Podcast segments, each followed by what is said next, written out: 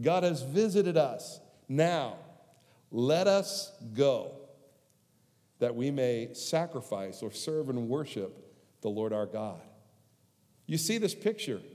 He's visited for the purpose of delivering so that his people can worship, serve him. Chapter 4. Again, God saying to Moses, you shall say to Pharaoh, thus says the Lord, Israel is my son. Israel is my son, my firstborn. Verse 23 goes on to say, so I say to you, let my son go. Let my son go that he may serve me. Again, God visits. He gives the message to Moses, and Moses takes the message. It's the message of deliverance that they might serve. Verse 31 again says in chapter 4, and when they heard that the Lord had visited the children of Israel, they bowed their heads in worship. Now the children of Israel have heard the good news. Hey, God has visited us. He's come to deliver us. Now is the time for the deliverance, sort of in the fullness of time, if you will. Now is the time. And the people rejoiced and they worshiped God. Chapter 5, verse 1 of Exodus. Let my people go. Let my people go, that they may hold a feast to me in the wilderness. So God sends Moses before Pharaoh. He is the deliverer with the message, let my people go, deliver, let them go, that they might worship me and serve me. Verse 3, the God of the Hebrews has met with us. He's visited us. And let us go, deliverance. And that we might sacrifice to the Lord, worship. Again, this theme being resplendent throughout all of the front end of Exodus, the whole purpose. God has visited, he has seen, and now he has come to deliver so that they can worship the Lord. That really is the message of the gospel. This is the message of God. This is in type the story of the coming of Christ, and we'll look at the Christmas story in Luke chapter 1 in just a few moments. God has sent his son. God has visited us. Why? That he might deliver us. Why? So that you and I could worship the Lord. Worship the Lord. So let's turn to the New Testament. Let's look at the account. We'll look at Dr. Luke's account, if you will, in Luke chapter 1. And as you're turning there, if you've not already turned, I will mention that we're probably going to cut today's service a little bit short. Can I get a boo-hoo? Because the weather outside is frightful. It's changing on us. There's freezing rain coming down. There's white stuff all over the ground. And so we're going to go and we're going to look. Our children may join us, and I've invited the kids. There's a handful of children in the children's church and in the nursery. They may come down and join us. The Apostle Paul, in writing to the providence of Galatia, he records for us in his letter to the churches of the providence of Galatia. We have it recorded for us in Galatians chapter 4 and verse 4. It says this, in the fullness of time. In the fullness of time, God sent his son. It goes on to say, God sent forth his son, born of a woman. This is the incarnation. God took on flesh. God became man. He was born of a woman. Focus on that phrase, in the fullness of time. This is, in our economy of scales, this is Anno Domini. This is the year of our Lord. It's year one, the birth of Christ. He marks the ethnos of humanity back to creation. It's been 4,000 years of humanity. And God says, in the fullness of time, he sent his son. Just like in the book of Exodus, there had been foretold 400 years and God would send his deliverer. God had promised an ultimate deliverer. And it would happen on God's time scale. And so he says, in the fullness of time.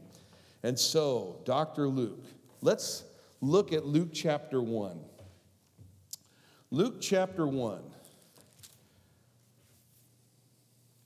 If you look at verse 5, it says this: there was in the days of Herod the king of Judah a certain priest named Zacharias, of the division of Abijah. His wife was the daughter of the daughters of Aaron, and her name was Elizabeth. We're introduced to Zacharias and Elizabeth. Zacharias was a Levite, and his family was of the family of Abijah. Elizabeth, his wife, was also a Levite. She is of the daughters of Aaron. And the scripture tells us and goes on to tell us they were blameless in relationship to the commandments and the ordinances of God. But verse 7 says they had no child. It says, because Elizabeth was barren and they were both well advanced in years. If you read the King James Version of the Bible, it says they were stricken with years. They were beyond the years of having children. In this day, barrenness was even cause for divorce because of a reproach. And so we see that Zacharias loved his wife, for he did not divorce her. He is a man of faith, and he prays, and they pray. And there's an earnestness about that prayer that they would have a child, that they would have a son or a daughter. Well, it goes on to say, so it was while he was serving as priest before God in the order of his division. In those days, families would serve for 30 days in the temple, and it was according to their division or according to their family, they would go and serve in the temple. So Zacharias goes to the temple, and he is doing his service unto the Lord. And the lots are cast, and his assignment is to burn incense before the altar of the Lord. The burning of incense is representing the prayers of the people. And so Zechariah would take a censer, and he would take coals from the altar, and then he would put incense on them, and he would wave them before the Lord. And the sweet-smelling aroma that would rise is a picture of the prayers of the saints that go and rise before the Lord.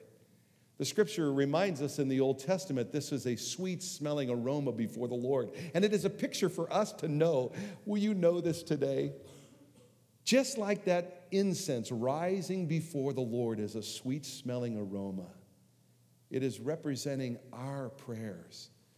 Your prayers and my prayers are sweet to the Lord. They're sweet to the Lord. Can I let you know that you are not bothering God when you pray? God is longing for that communication with us. I think that's awesome. God loves us. Praise God. Now, it says in verse 10, and the whole multitude of the people, they were praying outside at the hour of incense. Verse 11, then the angel of the Lord appeared to him, standing on the right side of the altar of incense. And when Zacharias saw him, he was troubled, and fear fell upon him. Can I get an amen? All of us could identify with that. But the angel said to him, do not be afraid, Zacharias, for your prayer is heard, and your wife Elizabeth will bear you a son, and you shall call his name John. Now, this is an encouragement to me. God loves when we pray. It's a sweet-smelling aroma, and our prayers are without end. They keep coming before the Lord. Zacharias, he's stricken in age. Elizabeth is stricken in age, and they have been praying for a son. We don't know how many days they've been praying, but you can only imagine from the time that they got married until the time of this day, they have desired and they have prayed. And God shows up. The angel of the Lord shows up. We'll discover in just a few moments that this is Gabriel, and he stands in the presence of the throne of God. He sees God face to face. And he says, Zacharias, don't be afraid. Your prayer has been heard. And he's about to answer it. He says, your wife will bear you a son, and you will call his name John. Well, it says, and you will have joy and gladness, verse 14, and many will rejoice at his birth. For he will be great in the sight of the Lord and shall drink neither wine nor strong drink. He will also be filled with the Holy Spirit even from his mother's womb. And he will turn many of the children of Israel to the Lord their God. He shall go before him in the spirit and the power of Elijah to turn the hearts of the fathers to the children and the disobedient to the wisdom of the just, to make ready a people prepared for the Lord. And Zacharias, now keep in mind, Zacharias has had this prayer. He's been praying. He's probably demonstrated great faith. And now when the angel of God shows up, he begins to question he might have little faith. Anybody here, after you've prayed for a while, have a little faith? You're just like, well, I don't know, God, I don't see how you can do it now. And so our faith is challenged. And so he says to the angel, how shall I know this? For I am an old man and my wife is well advanced in years. And the angel answered and said to him, I am Gabriel. That must have been something. I am Gabriel, who stands in the presence of God, and was sent to speak to you and bring you these glad tidings. But behold, you will be mute and not able to speak until the day these things take place, because you did not believe my words, which will be fulfilled in their own time. We're redirected to the people who are waiting, and the scripture says, and the people waiting for Zacharias marveled that he lingered so long in the temple. Why is he in there so long, they're wondering. He's having a communion with Gabriel, who stands in the presence of God, getting this absolutely divine information. And it says in verse 22, but when he came out, he could not speak to them. And they perceived that he had seen a vision in the temple, for he beckoned to them and remained speechless. So it was, as soon as the days of his service were completed, that he departed to his own house. And now after those days, his wife Elizabeth conceived, and she hid herself 5 months, saying, thus the Lord has dealt with me in the days when he looked upon me to take away my reproach from among the people. Will you flip over with me to, let's go to verse 57. 57 then says, now Elizabeth's full time came for her to be delivered, and she brought forth a son. When her neighbors and relatives heard of how the Lord had shown great mercy to her, they rejoiced with her. It was the custom when there was the time of a delivery in those days that the whole community would come out. The ladies would all come to the house. They would bring things. They were ready to celebrate. It has been said traditionally that if it was a son who broke the womb first, there would be great elation. However, if it was a female, they'd kind of pack up their bags and head home. The culture. So, here we have. It's a beautiful picture. It says on the 8th day, verse 59, that they came to circumcise the child. This is according to the law. Remember, they were blameless according to the law. The Levitical law required 7 days of cleansing, and on the 8th day they would bring and present the child, and the boy child would be circumcised on that day. His mother answered when they asked him, what will we call him? And she says, his name will be John. He'll be called John. And the people said, whoa, whoa, whoa, whoa, whoa, back up. You don't have anyone in your family named John. They were supposing that he would be named after his father, Zacharias. She said, no, his name is John. And so they went to Zacharias and they said, what will you call his name? And he motioned to them and said, bring me something to write with. And he writes on the piece of paper, his name is John. His name is John. A statement of faith demonstrated by Zacharias. And immediately his mouth was loosed. Immediately his mouth was loosed. And he praised God. The first words out of his mouth, he hasn't spoken for more than 9 months. And the first words out of his mouth were worshiping God. Powerful. The scripture goes on to say, verse 67, now his father Zacharias was filled with the Holy Spirit and prophesied. The prophecy is not about John, his son, initially. Rather, it is focusing on God's fulfillment of his promises to his children. Blessed is the Lord God of Israel, for he has visited and redeemed his people. He has visited. This is the fulfillment of the ultimate that God would come. You and I know the story. We've been exposed to the prophets and the words of the prophets for years earlier, some 750 years possibly, plus or minus.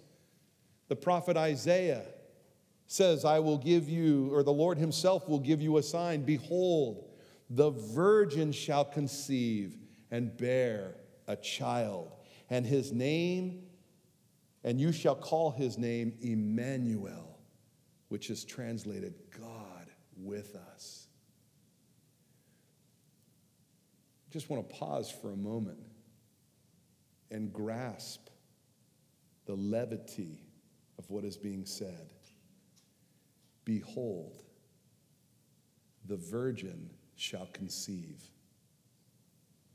The impossibility of this cannot be underestimated. It's my new word for the day. It cannot be underestimated. It is miraculous. The probability of this happening is like the probability of you one day in the future waking up in the morning and sliding to the edge of your bed and placing your feet upon the ceiling and walking upside down on your ceiling.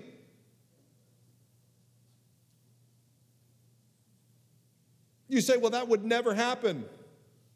Exactly. It's a miracle. God intervened.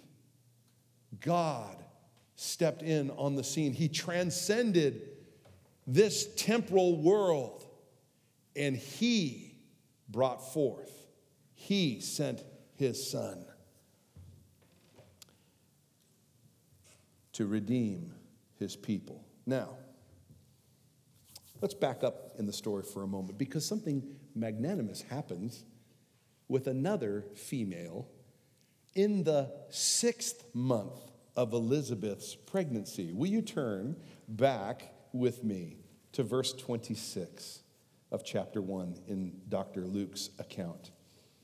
It says, now in the 6th month, the angel Gabriel was sent by God to a city of Galilee named Nazareth, to a virgin betrothed to a man whose name was Joseph of the house of David. The virgin's name was Mary. And having come in, the angel said to her, rejoice, highly favored one, the Lord is with you. Blessed are you among women.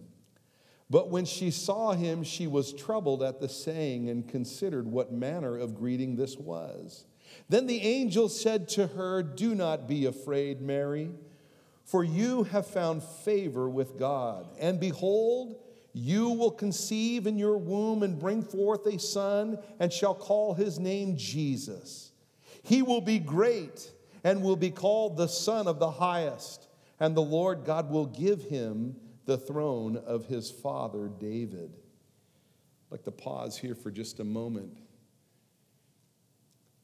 David's throne in the royal line had already been cut off because of one of the royal kings of David's line, Jeconiah.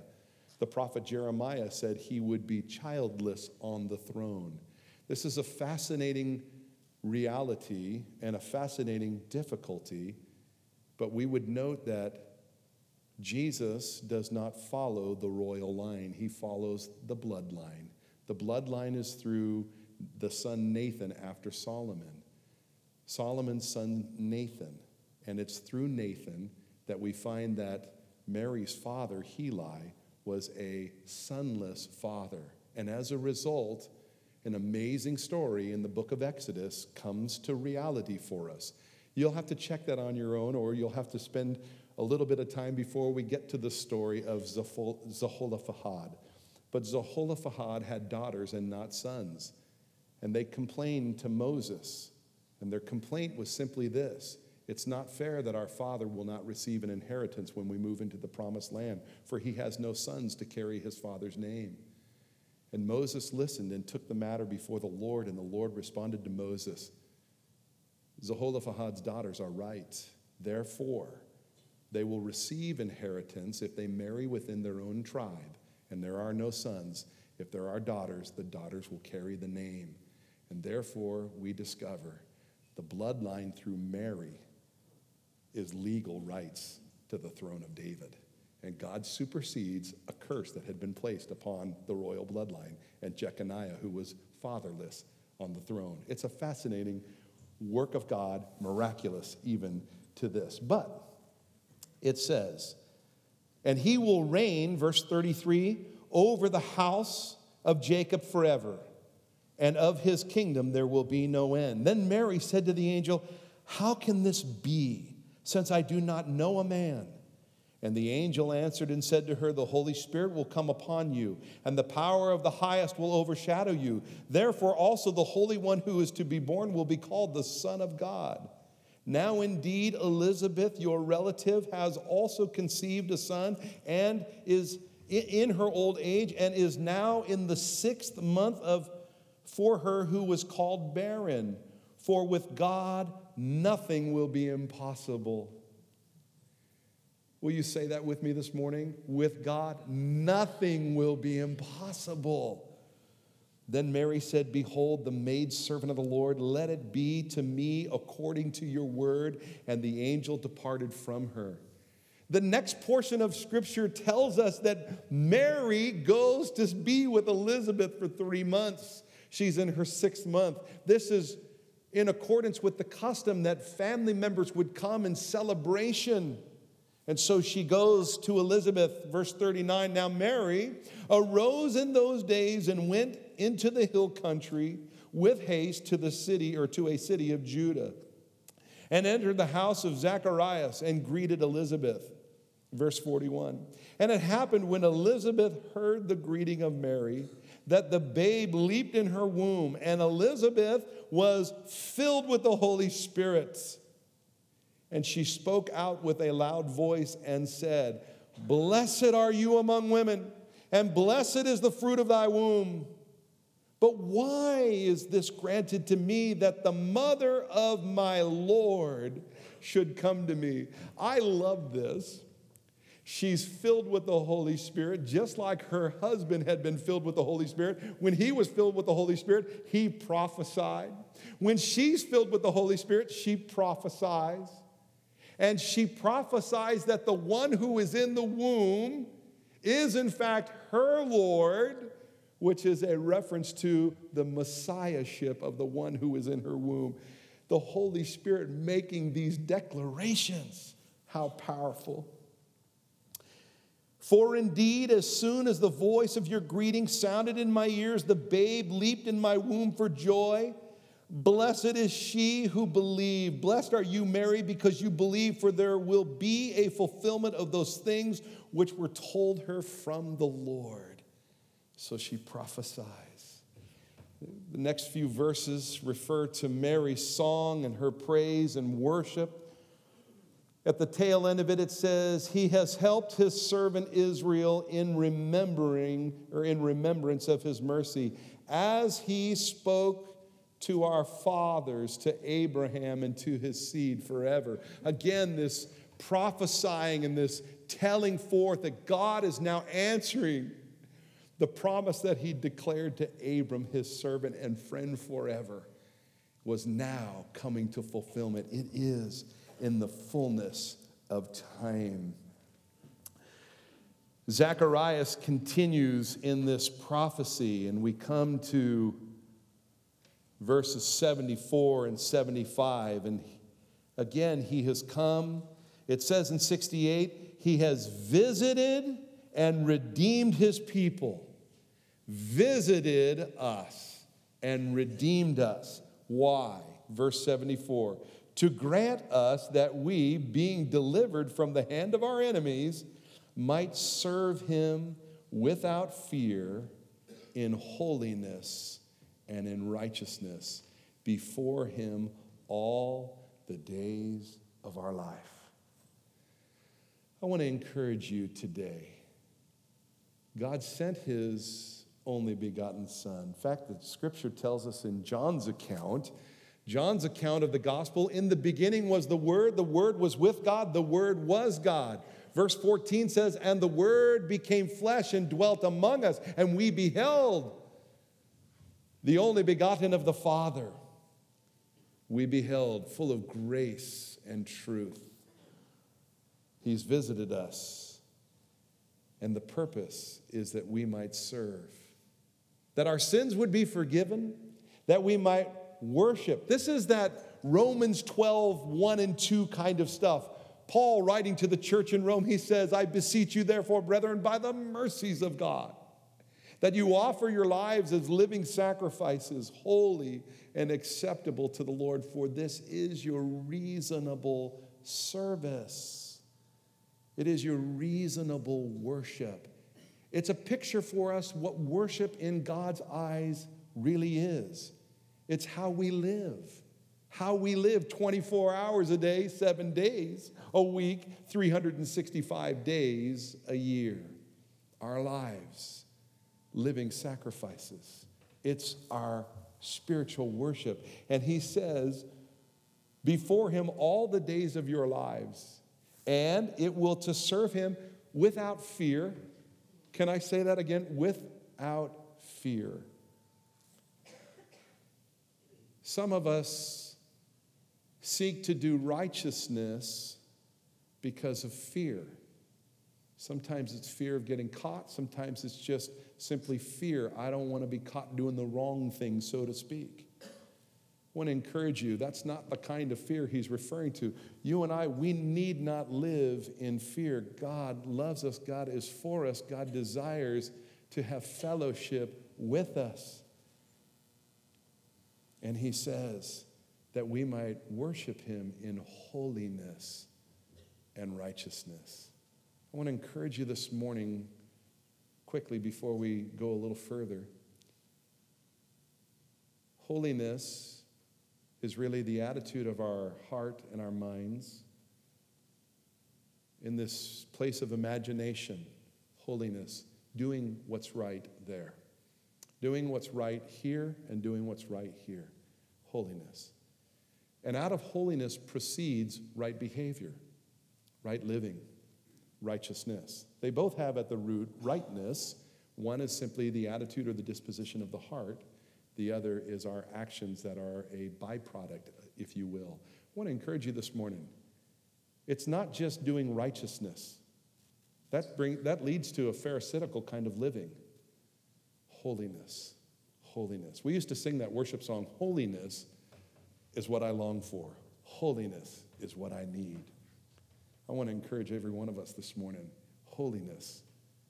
Oh, that we would long for holiness, for it is what we need, for out of holiness, the byproduct of righteousness comes. Okay, God has visited us. He has visited us to deliver us, to redeem us, that we might worship, serve, and sacrifice unto him. Well, let's go a step further. You see, Mary has received this. She's gone to Elizabeth's house. She stays for 3 months until the time the child is to be born, and she heads home. We pick up in chapter 2 in Luke, and this is the birth of the Christ child, the Messiah, Jesus. It says, it came to pass in those days that a decree went forth or went out from Caesar Augustus that all the world should be registered. This census first took place while Quirinius was governing Syria. So all went to be registered, everyone to his own city. Joseph also went up from Galilee out of the city of Nazareth into Judea to the city of David, which is called Bethlehem, because he was of the house and the lineage of David, to be registered with Mary, his betrothed wife, who was with child. So it was that while they were there, the days were completed for her to be delivered. And she brought forth her firstborn son and wrapped him in swaddling clothes and laid him in a manger, because there was no room for them in the inn. The time came as they were in Bethlehem, the city of David, because Joseph's lineage was of the house of David. There was no room for them in the inn, and so there they were in the manger, and it was time for the baby to be born. And Christ came forth, God incarnate. The scripture goes on to tell us, now there were in the same country shepherds living out in the fields, keeping watch over their flock by night. And behold, an angel of the Lord stood before them, and the glory of the Lord shone around them, and they were greatly afraid. Then the angel said to them, do not be afraid, for behold, I bring you good tidings of great joy, which will be to all people. For there is born to you this day in the city of David a Savior, who is Christ the Lord. And this will be a sign to you. You will find a babe wrapped in swaddling clothes, lying in a manger. The greatest gift ever given. I shared this past Friday on the radio. The greatest gift ever given. Every gift at Christmas, I know because I wrapped a few gifts from my late Christmas shopping yesterday. And I know that when a gift is wrapped, historically a tag is put on the gift, and it's the to and the from. Who does this go to and who is it from? The greatest gift ever given, the prophet Isaiah tells us the card, who it is to. For unto us a child is born. Unto us a son is given. The greatest gift ever given was addressed to you and to me. Thanks be to God. The scripture tells us here that he was wrapped in swaddling clothes and laid in a manger. The prophet Isaiah, in chapter 9, the first 5 verses, tell us also that he would come and remove the gloom, that this light that would be seen in Zebulun and Naphtali is fulfilled in Matthew chapter 4 and verse 14, that it would break through the gloom and the doom. And I would remind each one of us, the gift that was given to you and I, this Christmas story, this Christmas narrative, this Christmas reality God gave his son is for you and I. And if you are under a cloud of gloom and doom, where you're in a place where it's dark and it's hard, that his light will shine through. He is the gloom remover. He's also a great light giver. He is wrapped in great light. They have seen a great light. He's also the one who is able to increase our joy. He is increasing the joy. Why? You can read about what was happening with the people that were living in Naphtali. And we know 750 years later that they were still in bondage and captivity, but they were being delivered spiritually at this time. And so, this increasing joy, thanks be to God, he removes the bondage. He can deliver and give great joy for you and I.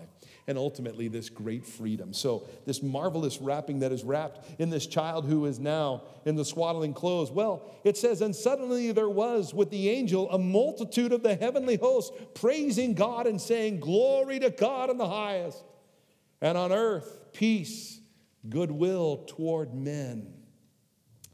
And so it was when the angels had gone away from them into heaven, that the shepherds said to one another, let us now go to Bethlehem and see this thing that has come to pass, which the Lord has made known to us. Could you imagine what it would have been like to be out on the hills of Bethlehem watching sheep when the whole countenance of the sky changes and the glory of the Lord shines and the angel makes this declaration, and then the angels of God join the one angel and they declare glory to God in the highest. I wonder what that conversation was like. I wonder which one of the shepherds broke forth first. So, fellas, let's go to Bethlehem. This is going to be amazing. What would that be like? Did they run? They made haste and they bolt down into the city of Bethlehem, this community, and they find the babe wrapped in swaddling clothes. And they came with haste, found Mary and Joseph and the babe lying in the manger. Now when they had seen him, they made widely known the saying which was told them concerning this child. I want to encourage us this morning. You're here this morning. I trust your faith is in Christ. You're believing God. Your faith is in Jesus, God's provision that our sins would not be counted against us. If you don't know the Lord today, or you're away from the Lord today, we would encourage you today. Will you invite Jesus to be the Lord of your life? The greatest decision I made some 33 years ago that I'll ever make was to invite Jesus into my life to forgive me of my sins. I was born again. My name is written in God's book in heaven. I know where I'm going, and I know whom I will see. And the Bible says the gift is for you. It is the grace of God through faith, your faith exercised in what God provided for us. Will you invite Jesus? If you're away from the Lord today, will you renew your heart? Will you renew your commitment and your covenant with him, inviting him to fill you fresh with his Spirit, which he will do, and that we would walk in the power of the Spirit of God, that we might be in response like these shepherds. When they were visited by these angels, when the angels departed from them, they said, let's go and see. We'd invite every follower of Jesus really to come and see, taste and see that the Lord is good. Seek the Lord while he may be found, and call upon him while he is near. Come and see, that we might go and tell. What did they do? They went, they found Mary and Joseph, they saw the babe wrapped in swaddling clothes, God's Messiah, the Christ child, and absolutely captivated by God's promise being fulfilled. Messiah has come. They went out and made widely known. They made widely known the things concerning this child. Can I encourage everyone here, everyone listening this morning on Facebook Live, all of us, if your faith is in Jesus today, this is our assignment. For he said, go, make disciples of all peoples, teaching them to obey all these things that I have taught. Folks, that's our assignment. Just like the shepherds, we are to go and tell. You know what I love about the shepherds? I don't ever hear a shepherd here saying, well, I don't know what to say. Well, I'm not prepared to do that. Well, I'm a little afraid. They were so excited, so captivated, and so enamored with what God had done, they had to go tell someone. I want to encourage you this morning to be renewed in the Christmas story. God sent his only begotten Son. He said, for God so loved the world that he sent his Son, that whosoever would believe in him should not perish, but have everlasting life. God did not send his son into the world to condemn the world, but that the world through him might be saved. That's our assignment, to let people know God didn't come to condemn. Oh, he could have. He certainly could have. You can look out in society today and you could assess and say, he certainly could have come to condemn, but he hasn't. He's come to save. He said that he has come to seek and to save the lost. Oh, that we might be inspired like the shepherds with God's Christ, God's Messiah, that we would be compelled to tell everyone we know about Jesus. Well, the scripture goes on to say, it says, verse 20 of chapter 2, then the shepherds returned, glorifying and praising God for all the things that they had heard and seen as it was told them. They moved speedily, they made speech, in other words, they evangelized, and they magnified sincerely. There's your three-point sermon. Moved speedily, made speech, and magnified sincerely. God has visited us, the greatest gift ever given. May we be encouraged today. There's much more of this story. We could go into Matthew chapter 2 and we can be reminded. We could read chapter 1 and the whole account given in just a handful of verses. And then in chapter 2, how the Magi from the east came to offer their gifts. The shepherds had already been. Then the Magi come. They come into the city of Jerusalem and they make a big stir. And they said, where is the one who was born King of the Jews? They inquired of the elders of the children of Israel, and they said, well, it will be in Bethlehem. And they make their way to present their gifts of gold, frankincense, and myrrh. Who were these wise men? Of course, we sing the Christmas song, We Three Kings of Orient Are. It wasn't three kings. That's just the song, and that's because there were three gifts, and so it sort of fit together. The entourage was so large that the whole city of Jerusalem was turned upside down. What is this? Who is this child that they're saying born King of the Jews? We could take time this morning and look back at where they're from. They're from Persia, kingmakers from Persia. We would discover that they have this information, and the star which shined and shone and went before them into the city of Bethlehem. We would discover in our study, if we took time, that this goes all the way back to the prophet Daniel. And Daniel, who was made what is known as the Rab Mag, he was the head of the Magi. And Daniel was given information because of his position and understanding of God and God's word and his people, that God was sending his deliverer. And so it's quite plausible that Daniel is the one who initiated these kingmakers some 500 years later. It's powerful. It's a marvelous story.